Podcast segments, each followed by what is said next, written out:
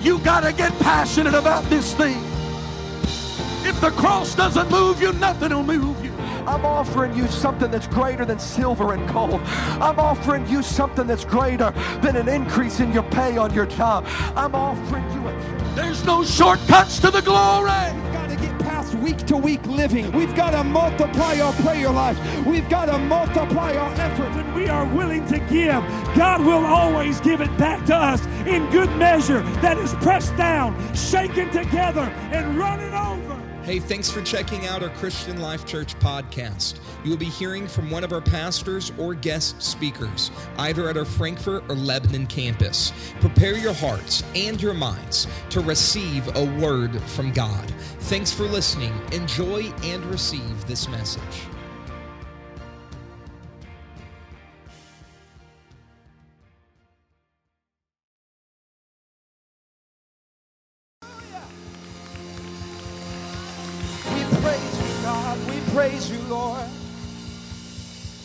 Is anybody thankful for the presence of the Lord that is in this room tonight? Did you come ready to receive something from the Lord? Amen, amen. Thank you, Jesus. Would you clap your hands and thank this choir, this praise team? Thank you, Lord. If you will bear with me and stand, stay standing for just a moment. In a moment, I'm going to read a scripture into your hearing.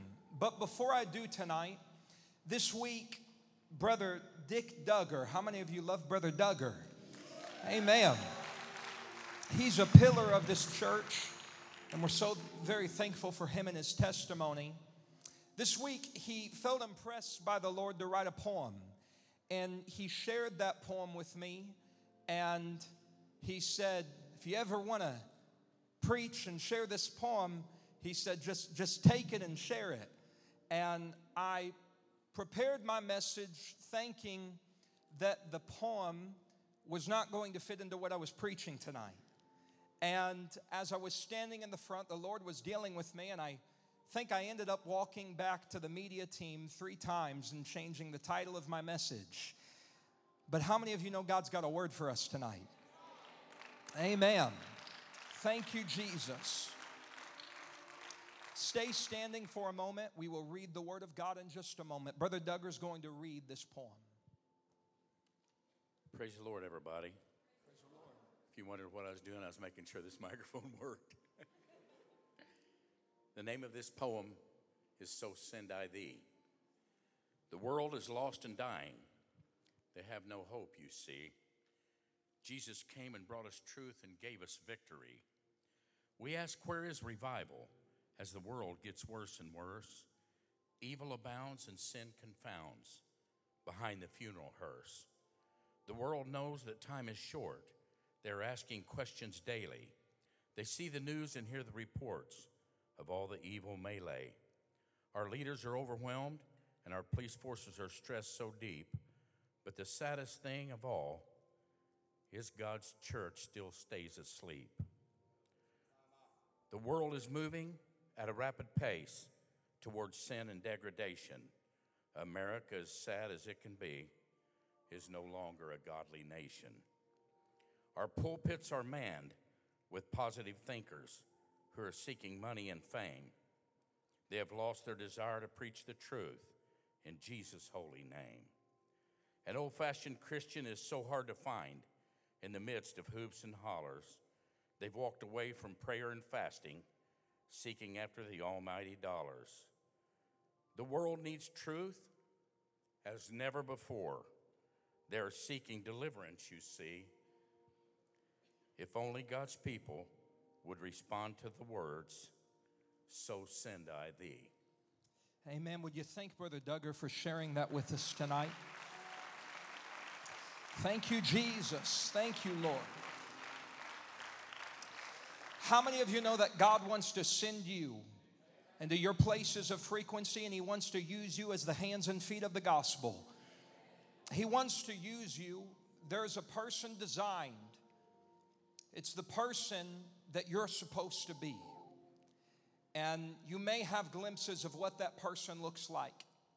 You may understand attributes of that person that God has made you to be. It's a little bit less of your face and a whole lot more like Jesus.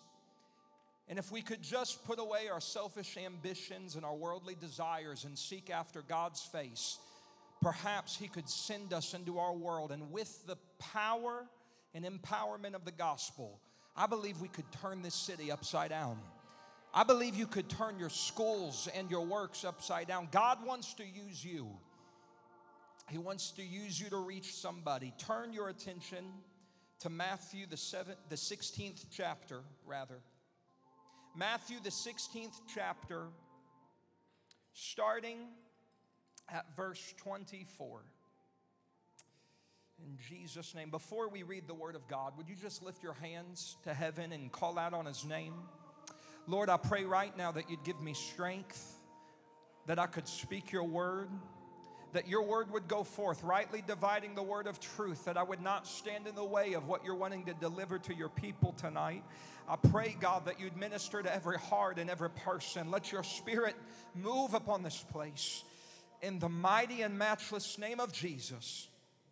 In Jesus' name. Matthew, the 16th chapter, verse 24. Then said Jesus unto his disciples, If any man, say, any man, any woman, any man will come after me, let him deny himself and take up his cross and follow me.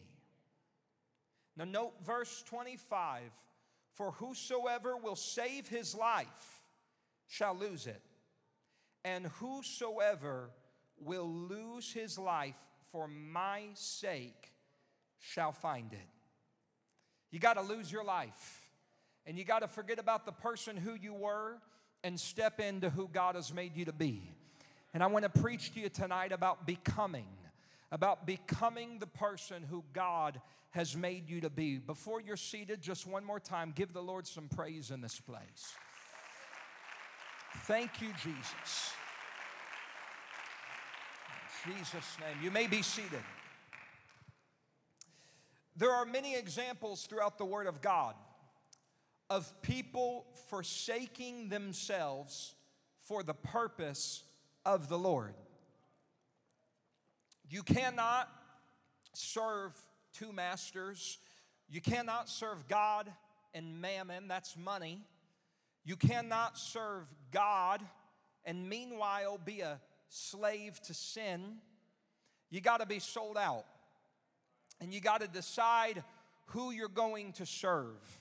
And I hope tonight that if anything is accomplished in this place, that you would decide to follow God and to put away vain desires and to pattern yourself after who God has intended for you to be.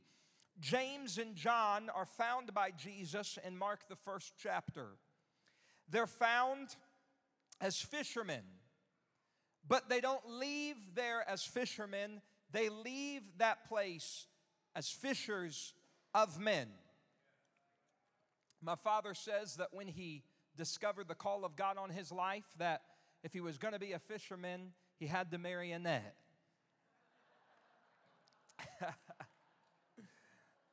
they forsook their nets and they followed him. They left, they left their father in the ship and their hired servants, and they went after Jesus. Now, if you can only imagine that scene, they are young men.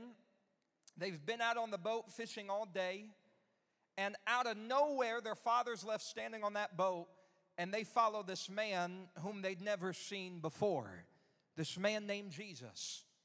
But they understood something very powerful. They understood that in order to become, in order to follow God and become who God had made them to be, that they could not continue life the same way that they had started it, but that they had to follow God into the making of men of God, of fishers of men. Many of you have testimonies of who you once were and who you are today. I like that song we used to sing pretty frequently. I don't walk like I used to walk. He made the difference. It says, I, I don't live like I used to live. He made the difference. I don't give like I used to give. He made the difference. And then the drums, those electric 90s and 80s drums, just get it at that point. He made the difference, not difference. It's the difference in my life. And we like that song around here. But what that song implies is that when you follow God, you're not the same person today who you were yesterday. He made the difference in my life. You can't live a life for God with one foot in the church and one foot out of the church. You got to forsake the net, the nets. You have to walk away from the ship and you've got to follow Jesus. In 1 Kings 19, Elisha encounters this man by the name of Elijah. And he desires to follow Elijah and to become who God has made him, Elisha, to be. And it wasn't enough just to decide that he was going to follow God. In fact, he was found in the field when he meets this man named Elijah. And the next thing that happens is very, very interesting. What we find is that Elijah kills the yoke of oxen that were pulling the plow that he was found on. He kills them, he boils them, and he boils and burns the instruments used with the oxen. He gives unto the people, he eats of the oxen, and he arises and he follows after Elijah. It was not enough to decide that he wanted to follow God and that he wanted to follow the plan of God. He had to go a step further and forsake whom he had been prior to that encounter. You can't follow God and keep things in your life the way that they were. That's why that when you're filled with the Holy Ghost, some names need deleted out of your phone. That's why when you're baptized in Jesus' name, some things need thrown away. That's why when you decide you're going to be who God has made you to be, you can't listen to worldly songs on Monday and praise with everybody else on Sunday. You've got to forsake your nets. You've got to kill the oxen. You've got to burn the plows. And you've got to follow after Jesus. We find a similar encounter in Luke, the ninth chapter, of a man whom I believe it was the will of God that he was to follow Jesus. I believe the man could have been a disciple, but what we find is that he says, Well, let me go and bury my father. His father had passed away. And it seems logical to us, he just wanted to bury his father. And then he thought he'd follow Jesus. And Jesus gives the swift reply in Luke 9 and verse 60. He says unto them, Let the dead bury their dead. Go thou and preach the kingdom of God. And another also said, Lord, I will follow thee, but let me first go bid them farewell, which are at home at my house. And Jesus said unto him, No man, having put his hand to the plow and looking back, is fit for the kingdom of God. Somebody may say that's extreme, but that wasn't extreme because what is being portrayed here is that you can't follow God and look back. You can't repent of your sins and be filled with the Holy Ghost and want to go back to how things were yesterday. You can't decide to live for God today and not live for God tomorrow. You've got to forsake everything that was and follow God into what is for your life. This is becoming. This is becoming who God has made you to be. You can't keep the things you used to watch and used to read and used to listen to just tucked away on the shelf in case you got a bad day. Read your Bible the rest of the week. But when the bad day rolls around, you're going to return to the same plows. You can't put your tie on and decide you're a man of God tonight and then turn around and go back to the same person that you were yesterday. Becoming requires transformation. Becoming requires a change that occurs in your life. There's a story, perhaps a rather stretched and untrue story, of a caterpillar and a butterfly that went out for coffee. They were connecting over coffee. They hadn't seen each other in a long time. And they'd been friends for many, many years, both of them being caterpillars. But this time, one had gone through metamorphosis and he'd grown wings. And they get together, and the caterpillar looks at the butterfly and he says, I don't know what it is about you, but you've changed. And the butterfly looks back at the caterpillar and he says, You're supposed to, too. This is why you can follow Jesus, and people that don't understand the transformation that's happened in your life will come to you and they'll say, You've changed. You don't hang out with us anymore. You're not like us anymore. You don't, you don't associate with us anymore. And ladies and gentlemen, it's because you have changed. It's because old things have passed away and all things have become new. It's because you're filled with the Spirit of God and the name of Jesus is upon your life. And yes, you have changed, but I've got a word for you. You're supposed to. There's an image, a picture of who God has made you to be. It's the picture in whom man was created in the very beginning. Genesis, the first chapter, in verse 26 says, And God said, Let us make man in our image, after our likeness. Let them have dominion over the fish of the sea, over the fowl of the air, and over the cattle, cattle, and over all the earth and every creeping thing that creepeth upon the earth. So God created man in his own image. In the image of God created he him. Male and female created he them.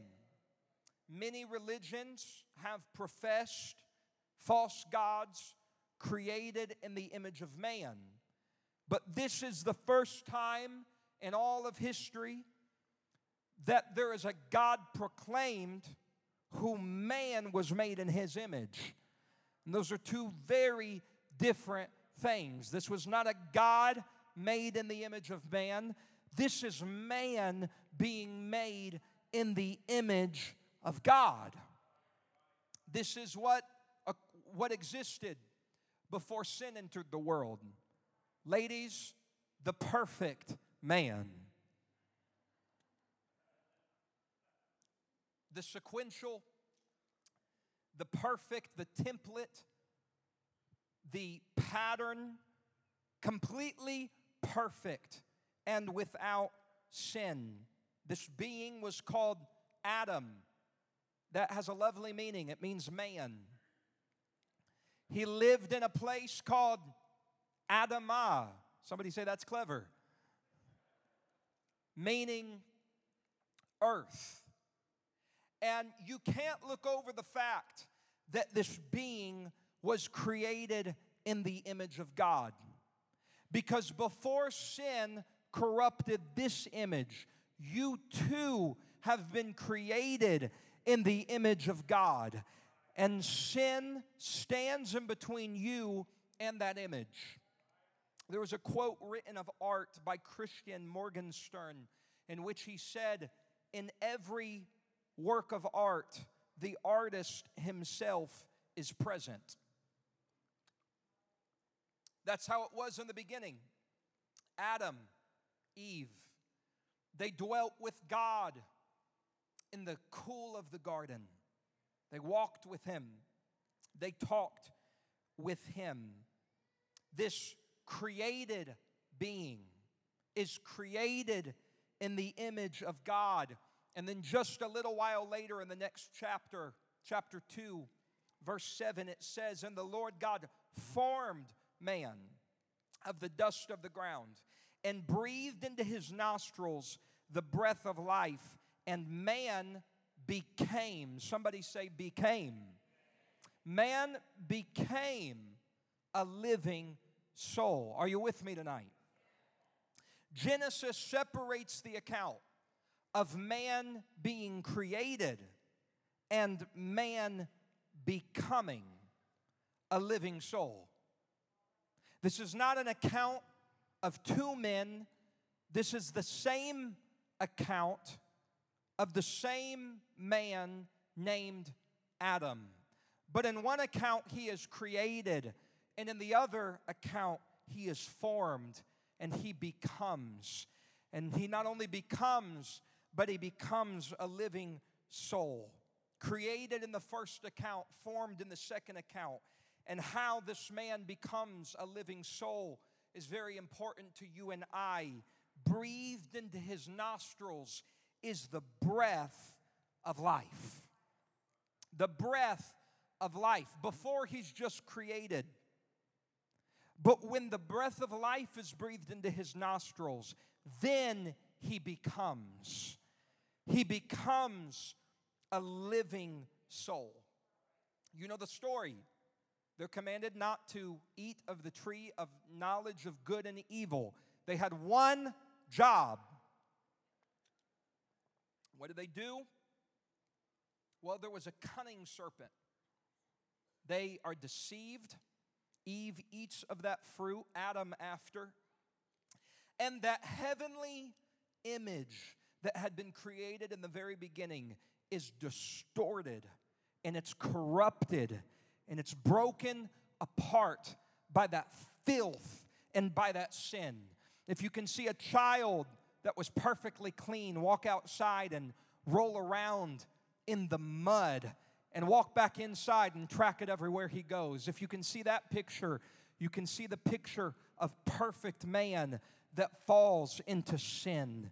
And no longer is he made in this perfect image of God, but he is filthy and he's dirty and he's corrupted. It's like the same image we see of the prodigal son when he's down eating in the pig's pen. He's got filth all over him and he's not walking in the promises of God. He's not who God has made him to be. The image is corrupted. Yet hope is not lost. What we find is this heavenly image corrupted by sin is restored by the first and only restorationist named Jesus. 1 Corinthians 15 verse 45 says, And so it is written, the first man, Adam, was made a living soul. The last Adam was made a quickening spirit. The first is created, the second is begotten. Verse 46 says, Howbeit that was not first which is spiritual, but that which is natural, and after and afterward that which is spiritual. The first man is of earth, earthy the second man is the Lord from heaven. The first Adam and the second Adam. The first is created in the image of God. The second is God who has robed himself in flesh. And it's the image that has come to earth, it is the restoration of that image that was corrupted by sin. And so, just like the first Adam is first created and then he becomes, this second Adam is created of flesh, but in him is that same Spirit of God.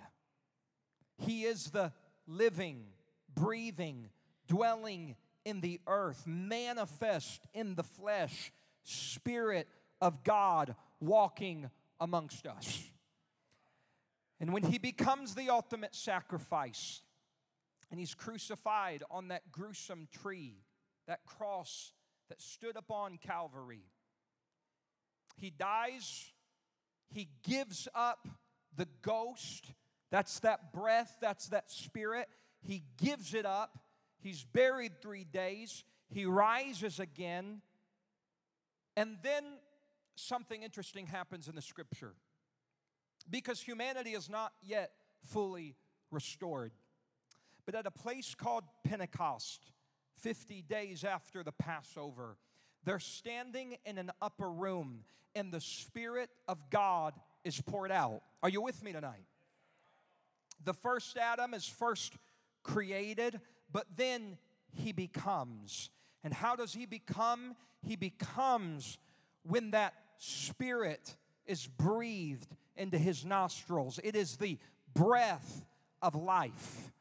And it is the same Ruach, spirit, breath that moves upon the face of the waters when we first encounter God in Genesis, the first chapter. It is the same breath that is breathed into Adam. It is the same breath that was destroyed in the earth and carried upon the ark. It was the same breath breathed out by Jesus, and it is the same wind that we read of that sweeps into that upper room at Pentecost. It's the same Spirit which raised Christ from the dead that shall also quicken your mortal bodies. And so there's an image that you were created to look like, and it looks like Jesus. But sin corrupts that image. The first Adam fails, but the second Adam, Jesus, comes down to earth, robes himself in flesh, dies for your sin, breathes out the breath of life. And that same breath that was breathed into Adam is breathed out of the breath of the second Adam. And you and I and you and you and you can become a living soul. You can become who God has made you to be. Praise God. It's the heavenly restoration of that image. It is who God has made you to be. It's when the Spirit of God is breathed into your nostrils. It's the Spirit of adoption whereby you cry, Abba, Father, and you open up your mouth and you begin to speak in heavenly utterance and you speak in other tongues. That's the same Spirit in which you are formed, in which you become who God has made you to be. It's not enough to be created, you've got to become. It's not enough to be a creature, you've got to become a living soul. And there's a difference here. One is born of the flesh, the other is born of the Spirit. One was born on September 21st, 1998, and the other was born when I was seven years old, standing in an altar, and I lifted up my hands to heaven. And just like a baby cries out at birth, I began to cry out, and heavenly utterance came out of my mouth as I spoke in other tongues as the Spirit of God gave the utterance. Just like a baby cried, I cried, and just like a baby was born to my mother, I was born to my father, and I begin to speak in other tongues. It's the moment you are formed.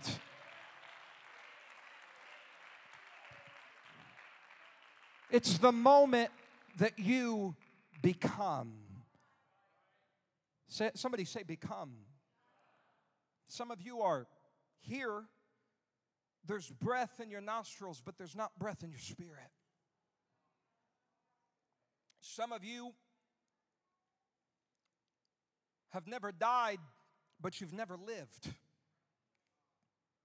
There are people that aimlessly walk through this life and they've never known what it is to live. Because in the kingdom of God, to die is to live, and to live is to die. To try to retain your life and to keep your life is to lose it. But if you lose your life, you will find it. So when you're filled with the gift of the Holy Ghost, how many of you have been filled with the gift of the Holy Ghost? Let me see, come on, let me see those hands. Been filled with the gift of the Holy Ghost. If you've been filled with the gift of the Holy Ghost, there's a becoming taking place in your life. There are calls of God that is upon your life. We talk about the anointing. We run around and we say, He's anointed, she's anointed. Well, she's good, but she's not anointed. The anointing is the Spirit of God. It's the call of God that is placed upon your life when you've been filled with His Spirit. And if you've been filled with His Spirit, I want you to know that you're anointed. I want you to know that there's a plan of God that is upon your life. I want you to know that God wants to use you. And that doesn't mean it has to be a pulpit, but there is a call, and He does want to use you. And there is a person that you've been created to be and you're not going to find it by trying to keep your life. You've got to lose your life to find it. Parents, you shouldn't be encouraging your young people to go out in the world and find themselves. You should be encouraging your young people to get in the Word of God and lose themselves because when you lose yourself, you can find Jesus and you can become who God has made you to be. For ye were dead, and your life is hid in Christ Jesus.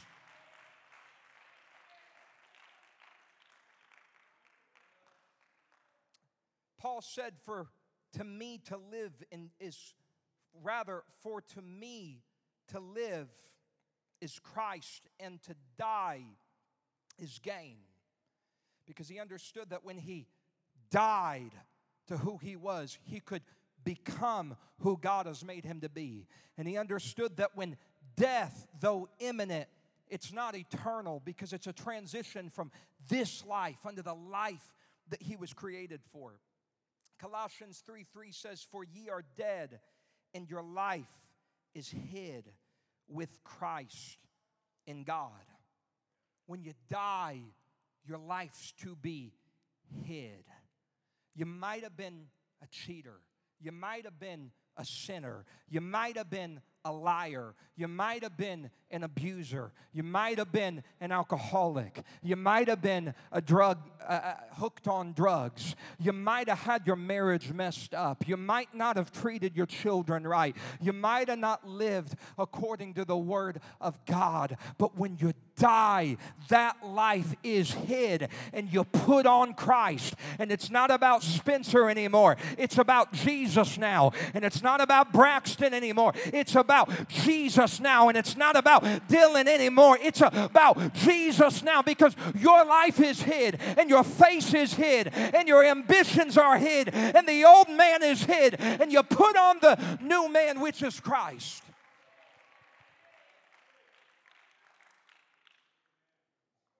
The scripture says, For if the dead rise not, then is not Christ raised. The whole point of Christ being dying and being buried and rising again is so that you can die and be buried and rise again. And you do that through repentance. That's the death to the person you are. And that's a daily death. That's why Paul said, I die daily. We sure know how to shout, but I wonder if we remember how to repent. It's the death. And then the scripture says that we are buried with Christ in baptism. You're buried with him when you're baptized in the name of Jesus. And just like he rose, you rise again. You're not supposed to be a half birth. You're not supposed to be a stillborn. You're supposed to come out rising. You're supposed to come out becoming. You're supposed to come out looking less like you and more like Jesus. That's why when you're filled with the gift of the Holy Ghost, let me speak to a child of God here today. You don't live like the world because the old man has died and old things are passed away and all things have become new when you put on the new man. That old man doesn't exist anymore. It's now the new man.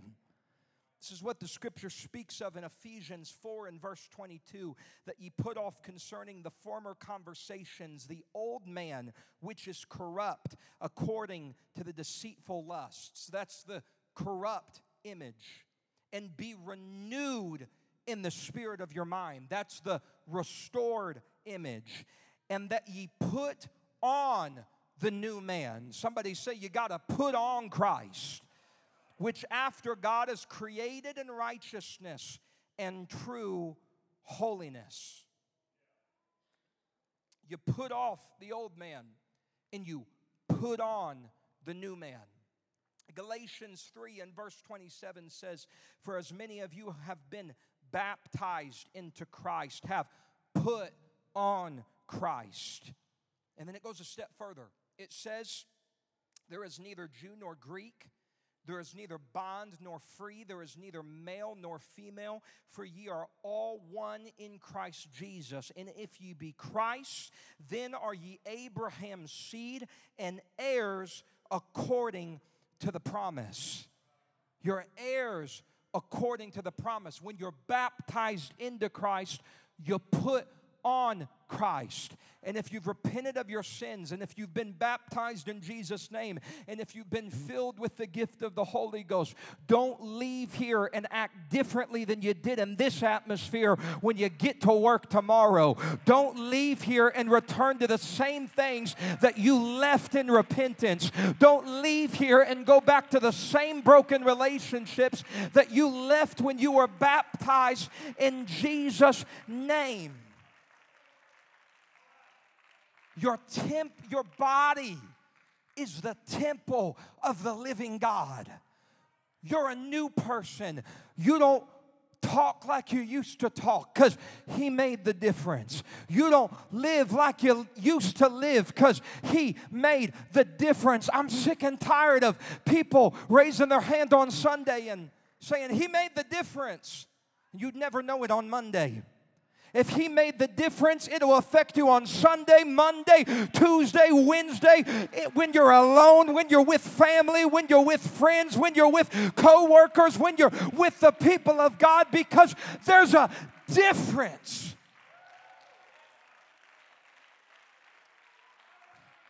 There's an image, there's a name, there's a pattern, and God's trying to pattern your life after that pattern. And it doesn't look like you, it looks like Jesus. It doesn't look like your abilities and your ambitions and your dreams, it looks like His purpose and what He desires for your life. It looks a whole lot, a whole lot less like you and a whole lot more like Him.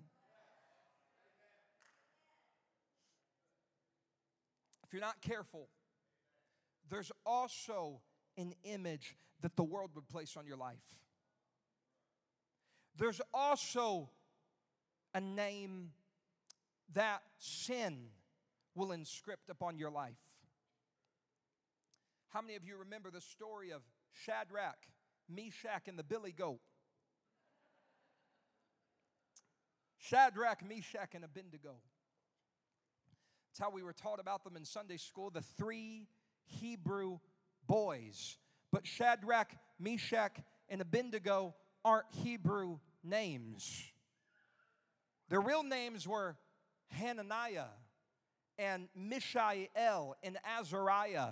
The Yah is the name of God, Yahweh. And the Mishael is the name of God, Elohim. Those are Hebrew names.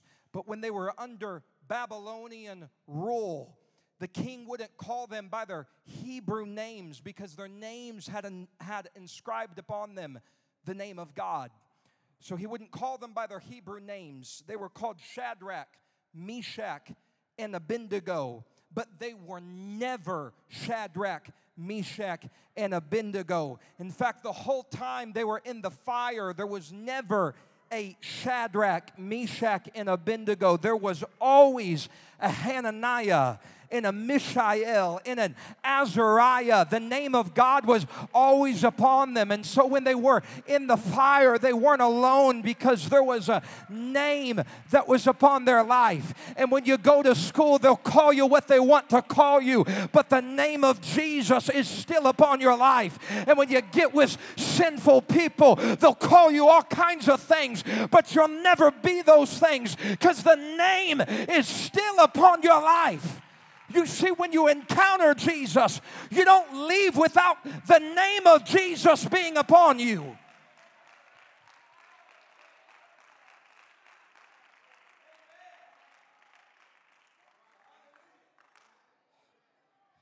Abra, Abram becomes Abraham.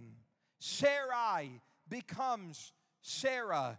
Jacob becomes Israel. Simon becomes Peter, and you were baptized, and the name that was placed upon you was Jesus. And when you get to the heaven and they open up the Lamb's book of life, I've got news for you. Some of you have said, I hope my name's written in the Lamb's book of life. I, am going to burst your bubble today. Your name's not in the Lamb's book of life. Your name is not in the Lamb's book of life. making some people mad here today. Your name, this section, your name is not in the Lamb's book of life. You know why it's the Lamb's book of life? Because the names in there look like this Jesus, Jesus, Jesus, Jesus, Jesus, Jesus, Jesus. When you're baptized, it's not Dan Lytle anymore. It's Jesus. When it's not Braxton Haynes anymore, it's Jesus, Jesus, Jesus, Jesus. And you walk different, and you talk different, and you act different, and you live different, and you don't go to the same places, and you don't live the same way because it's not it's not Shadrach, Meshach, and Abednego. It's Hananiah. It's Mishael. It's Jesus, Jesus, Jesus. Everywhere you go, it's the name of the Lord.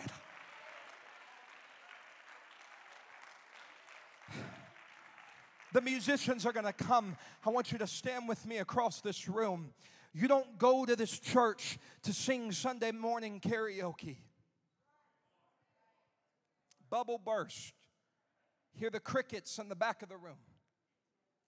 I know it's easy, it's easy, it's easy to walk into the house of God. How many of you would say, I'm apostolic? I'm apostolic. It's a good thing to say, but this is not a religion of proclamation. This is where the denominational world gets it wrong. They say you got to pray a prayer and then you're saved. There's a difference in the Word of God. That the, we're, we're not a belief of de- declaring who we are. We're a belief that requires us to live what we believe. It's not enough to say what you believe. You've got to live what you believe. You can't be a hearer of the word, you have to be a doer also. So you're not saved when you pray a sinner's prayer and you say, I believe that Jesus Christ is my Savior. I believe that He shed His blood, and because He shed His blood, my sins have been remitted. That's not belief, that's repeating after me. Repentance is not repeating after me, it's an action, it's a decision, it's a decision to live life differently now than you did then. And it's something that you have to do every single day. I heard a psychologist say one more time, it caught me off guard.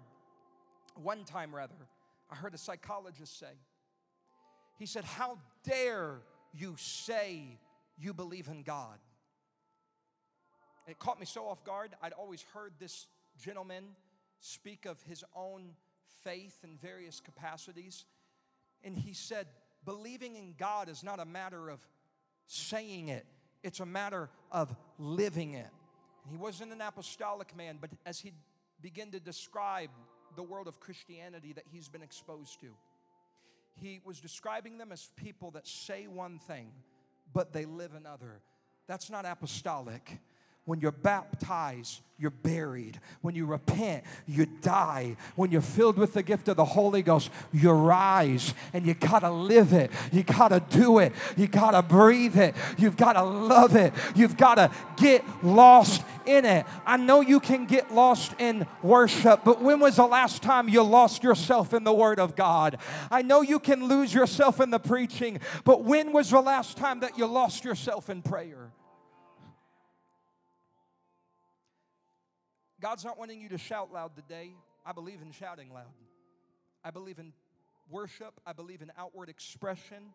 I believe in dancing and spinning and running and clapping and lifting up your voice. That's all good, and I believe it. But God's not wanting you to lift your voice louder. And if you lift your voice a little louder, you go to a next level spiritually. It's not how that works. It's not a matter of what you say, it's a matter of how you live. God wants you to make a decision right here and right now. I'm going to live this thing and I'm not going to leave this place like I once was. I'm going to become who God has made you to be. There's some people called to preach and you ought to come right now. There's some people with calls of God to be missionaries and Sunday school teachers and bus drivers and Bible study teachers and children of God. You ought to come. There's some people that need to be filled with the gift gift of the Holy Ghost, you ought to come. There's some people that are being called into a lifestyle of prayer. You ought to come. There's some people that need to lose themselves. You ought to come. God's not calling you tonight to shout louder, He's calling you to lose yourself. I wish you'd come to the front of this room and you'd lose yourself. I wish you'd find yourself in a place of prayer, unconcerned of anybody around you, and you'd lose yourself. Why don't you forget all about who you think you are? And why don't you put on Christ today? Why don't you lose yourself in a place of repentance? Why don't you lose yourself in a place of prayer? Come on, you maybe you ought to fall on your knees and find a private place. Maybe, maybe you ought to turn right around to the seat behind you and lose yourself. I don't just want you to sing, I want you to lose yourself. I don't just want you to lift your hands, I want you to lose yourself. And I want you to find Jesus.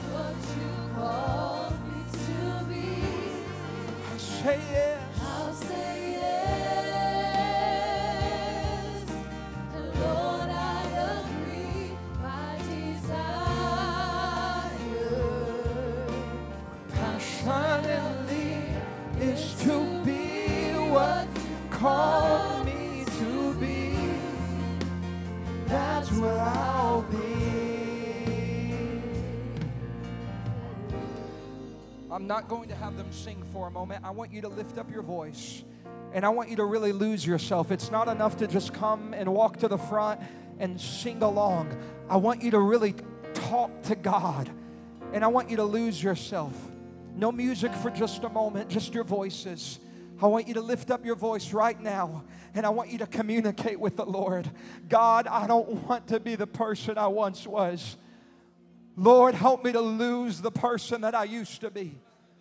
Come on, nobody can pray it for you. I want you to lift up your voice right now and I want you to talk to God. God, I don't want it to be about me. I'm not living for myself, I'm not living for my old ways. Come on, He hears you right now, and I want you to take some time to really lay down the person you used to be. I want you to find a place of repentance and die to the person you once were. You ought to leave this place a dead man walking. Come on, we're going to sing in just a moment, but this is a time of repentance. I want you to lift up your hands as a sign of surrender to God, and I want you to repent. That means to die, that means to turn around.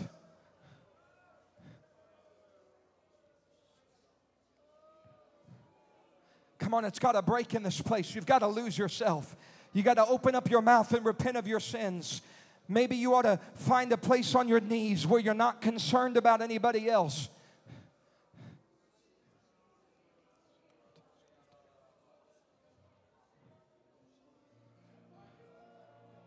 Come on, let repentance come up out of your mouth. Nobody can do it for you. Let repentance come up out of your mouth. I don't want you to stand where you are. I want you to talk to God. And I want you to repent. I want you to die to the old man. I want you to die to the sin you walked in with. I want you to die to selfishness and die to pride and die to ego and die to sin. From the back of this room all the way to the platform, you ought to take some time to crucify the old man.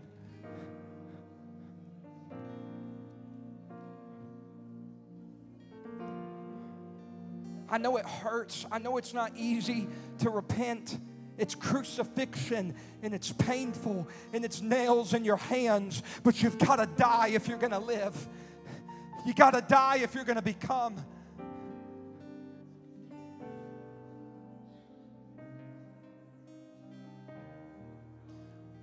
I'm not going to give you any further instruction tonight. You just need to die. You need to crucify the flesh. You need to repent of your sins. They'll sing here in a few moments, but until then, I'm going to leave this altar call to you. This is your altar call tonight. You got to die on the altar. Only dead things get laid upon the altar.